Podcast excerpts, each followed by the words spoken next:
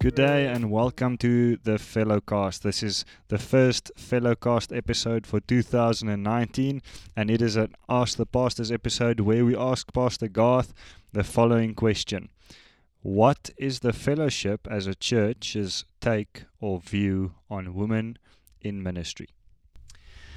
Thanks, Valdo. That's a really niggly question, and um, you've got churches standing on both sides of that question um, in various degrees. But just to qualify, maybe what we're talking about, um, the the challenge in the question is not really can women be in ministry, right? Um, right throughout the Bible, there's no question about that. Every child of God must be a minister, and the Holy Spirit equips us for that, anoints us for that.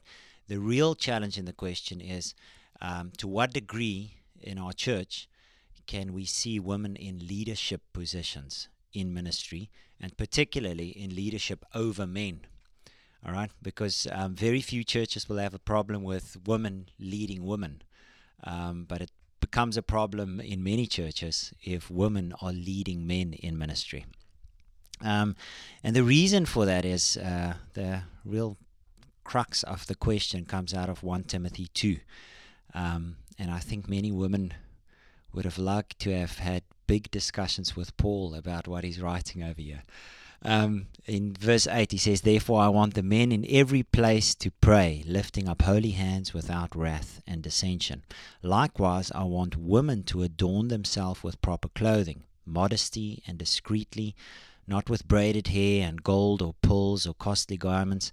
That's maybe a a question for another time. How do we want our women to dress? To dress. But I think we'll get a woman to answer that question. eh? We'll just put ourselves in a It's a difficult position. But there. safer. But rather by means of good works, as is proper for women making a claim to godliness. And then, a woman must quietly receive instruction with entire submissiveness. Now, submissiveness is not a problem for us. Ephesians speaks about that very openly, and it says, um, submit to one another out of reverence for Christ. So, to a certain extent, God expects every child of God to submit himself to another child of God. It's not a gender issue over there. Mm. Here, he specifically then says, women must quietly receive instruction with entire submissiveness. The question is, are we expecting them to receive instruction from women or to receive instruction from men with entire submissiveness? We can safely assume that, listen, no matter who's teaching, he wants women to quietly submit themselves and receive teaching. Mm. We can easily put a man into that position as well. There's not a problem. Um, so, verse 12, but I do not w- allow a woman to teach or exercise authority over a man, but to remain quiet. That's the real thorn in the flesh Mm. over there. For it was Adam who was first created and then Eve. And it was not Adam who was deceived, but the woman being deceived into transgression. But women will be preserved through the bearing of children if they continue in faith and love and sanctity with self restraint. So it really is a difficult passage. All right, it really is a thing. Um, and especially with what's happening in the world with women rights and all of those kind of things. So we have very ungodly, non Christian people fighting for rights for women in ways that I don't think God wants us to do. And then this scripture just fans the flame in Christian circles. All right, so let's take it apart again. Um, just remember what the question is. Yeah. Uh, what in our church is the stance for women in ministry? That's really what we want to get to. Um, so first of all, throughout Scripture, the spiritual leaders of Israel and the church was predominantly men. All right, we cannot deny that. The prophets, the priests, the judges, even the kings, and there's one queen there over Judah, and she's a horrible queen. She just meshes it up. She doesn't do very good for the reputation of women as as leaders of countries. But man, praise God, um, there's women in Australia and England really redeeming. um, but for the most part, it's men. But then there are the brilliant exceptions, especially among the prophets. And they really stand out. Uh, I truly believe the best of the judges is Deborah. Mm. And it's interesting, out of all the rest of the judges, the rest of them shame the men as judges, mostly guys like Solomon and even Gideon, who messed up at the end. Deborah is just like a shining light Yeah. among the women. It's beautiful. Um, so Judges 4 to 5. And um, remember, she's a prophetess, but she is definitely also a leader of the nation. She act, practically leads the nation into war. Um, and Barak says he doesn't want to go without her.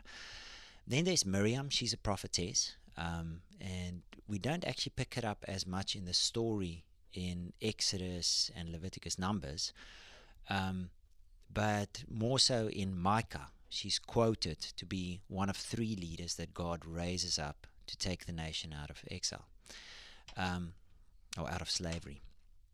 And then, um, like Deborah, Miriam is identified as a prophetess. She seemed to have held special responsibilities in leading Israel in worship as well. And she's got these songs uh, um, that she sang, which is prophetic songs. Um, and then there's a very unknown one, Huldah. Um, while she's a very unknown character, I think she's a very strong argument for a powerful woman leader in the nation. It's in Josiah's time in the Kings. And remember, Josiah is one of the last of the great kings of Judah. He leads the nation into a revival and he tells the nation to go and look and clean up the temple. And when they clean up the temple, they find the scroll that everybody's forgotten about and it's the law of Moses. Interesting, the scroll is handed to Huldah, a woman, and she authenticates it. In other words, she must be a teacher. Yeah. She knows what she's talking about, about scripture. And then when she gives it back to him and says, This is the law of Moses, uh, we better get back to that. She gives a prophetic word, which is then fulfilled about 35 years later. A powerful, powerful woman Yeah. and integral in the revival that's happening over there. And she speaks straight to the king. Mm. So she's really in a position of authority, like an Isaiah. Yeah. And if you count them up altogether, um, there's about 10 female prophets in the Old and the New Testament. Um, so among these ones that we've mentioned, there's Noadiah, then there's Isaiah's wife, there's Anna, and um, uh, there's the four daughters of Philip. So there's a whole bunch of them. So as far as prophets is concerned, there's no no question Mm. for the role that women fill, Mm. and they have filled it, and they still fulfill it Mm. brilliantly. Um, uh, at Pentecost, um, just think about what that scripture says when uh, Paul quotes out of Joel. He says, Your sons and your daughters will prophesy. Um, even on my servants, then he specifies, both men and women, I will pour out my spirit in those days. It's interesting in the prophecy that the gender thing is so emphasized all throughout it. I wonder if there's maybe a turn in the times when the Spirit of God, God fills men and women. He's actually saying, listen, things are changing um, because it hasn't been so much up until that time. So, where do we stand on it as a church? There's actually three things, uh, apart from this prophets thing, because I don't think that's really an argument. You can't really uh, oppose that women must fill a role. Yeah. It's very obvious. But there's three other things that we look at. Um, the one is the exceptions for women in leadership roles in the church in the New Testament. And there's exceptions. There's not many, but they're there Yeah. which opens the door to it. The second one is the cultural aspects, and we'll get back to 1 Timothy 2 just now because you have to recognize that it's written to the Ephesian church. And Ephesus saw some really twisted things with regards to women. Um, so when the church is spoken to there, we have to recognize there's a cultural aspect to that as well. And then the last one that we'll quickly look at is just um, there's an argument to be made for the curse spoken in Genesis over the woman, that the man will rule over you. And we have to ask, listen, are we still under that curse or actually turning around that curse? Um, so let's just uh, quickly look at it. The first one then is um, there's a deacon, uh, Phoebe, in Romans chapter 16. Um, Paul says, I commend to you our sister Phoebe, a deacon in the church in, I don't even know how to pronounce that, Cenchrea, something like that. I couldn't help you there. Yeah, I will ask Rob to come in for that.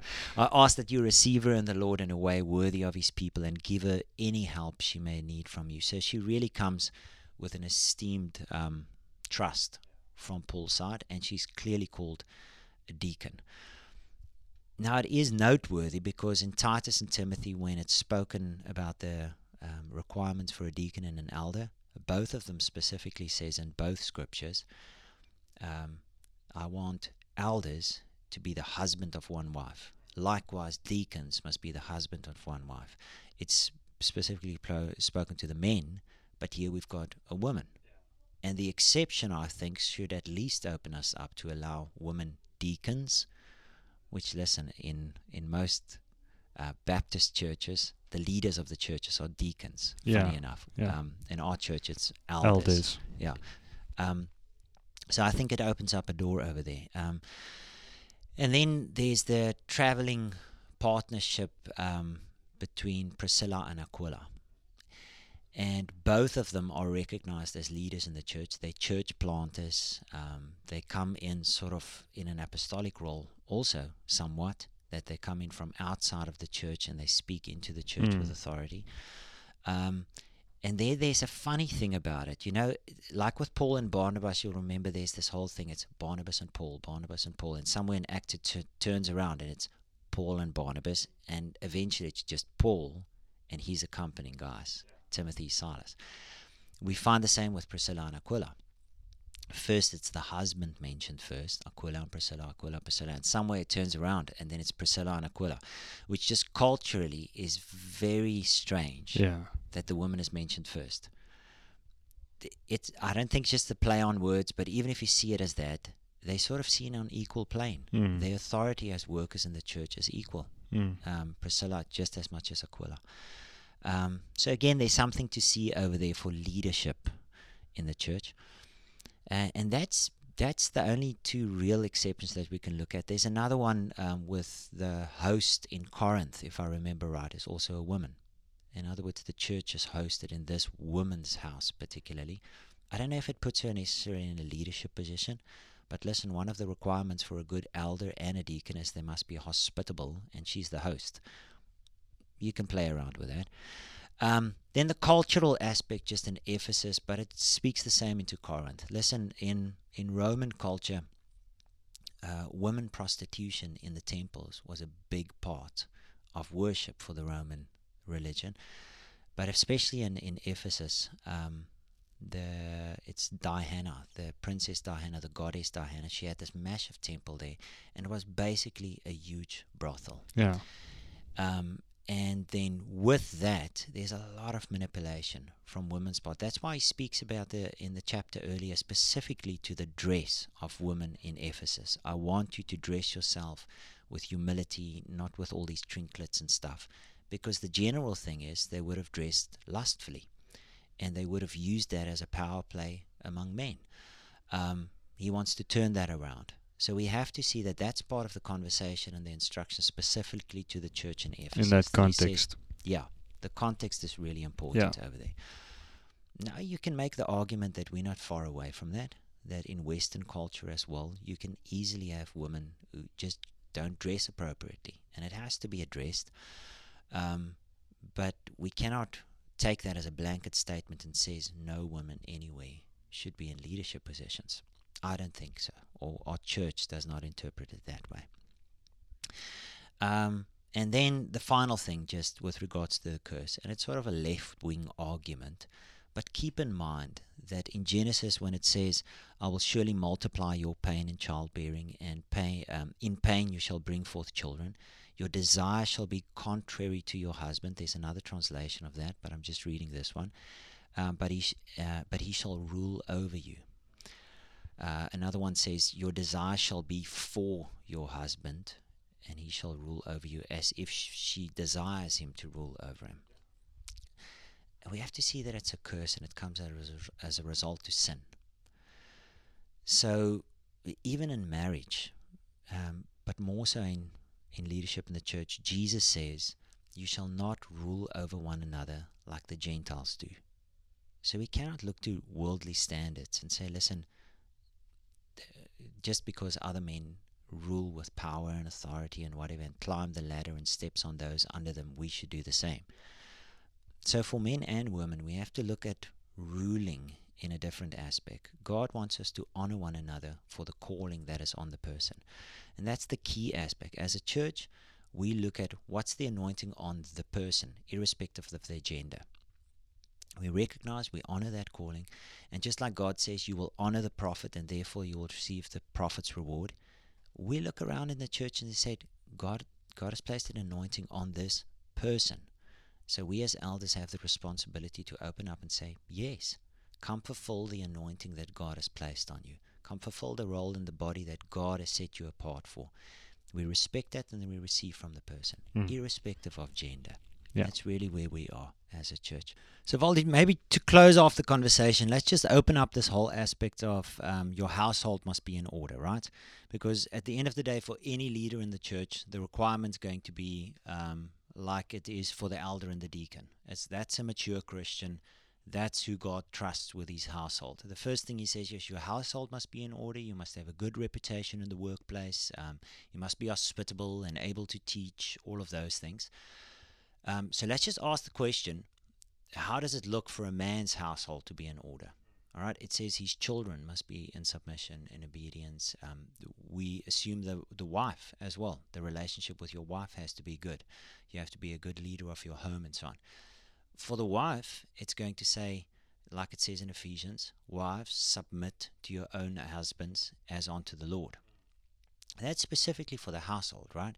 God is saying, submit to your own husband as in to the Lord.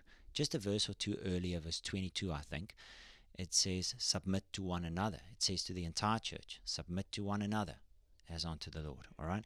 But in the family, God specifically puts this structure in place. He says, wives, submit to your husbands. Now, um, let's look at a strong leader. The, the obvious name that comes up in these conversations is a Joyce Meyer. Um, she's a she's a pastor of a massive church of a huge international ministry, and um, as a church, we respect her, right? We really do. Um, uh, we're not connected to her ministry at all, but we recognize, wow, God's doing powerful things through this woman. She submits to her husband. Yeah. All right. And I trust that in her ministry, the fruit of it seems to show that she submits one to another. She respects the team that she works in, the areas that she works in. I trust she does. All right. So, as an example, just that would be a requirement for a woman in ministry. Just like there's a requirement for a man in his ministry, your household must be in order. For the woman, it must be how's your relationship with your husband? All right. Is that in order? Are you submissive to him? And then it comes to the church, we don't force submission. You cannot force submission on anybody. It's a heart's decision. But is that your heart's attitude in the home? So that let's wrap it up then. All right. We look through the church and we says, um, just like with anybody else, is this person anointed in a particular way to lead a ministry or to lead a cell group or whatever it is? Might be an elder or a deacon. We say, what is the anointing that God has on the person? We cannot manufacture that, but we can recognize it. Yeah. And then we look at the requirements of Scripture. Is your household in order? Um, do you have a good reputation? Uh, are you hospitable? Are you able to teach? All of those things. Hmm. And then we say, yes. All right. We, we must trust you with what God has entrusted you with in the Spirit, irrespective of your, of your gender. Thank you, Garth, for giving us a thorough look at the fellowship's take or view and perspective on women in ministry. I really believe it's a biblical one, of course. And yeah, thanks again for taking out the time. If you've enjoyed this episode, stay tuned until next week when we will have another Fellowcast episode for you. Until next time, bye bye.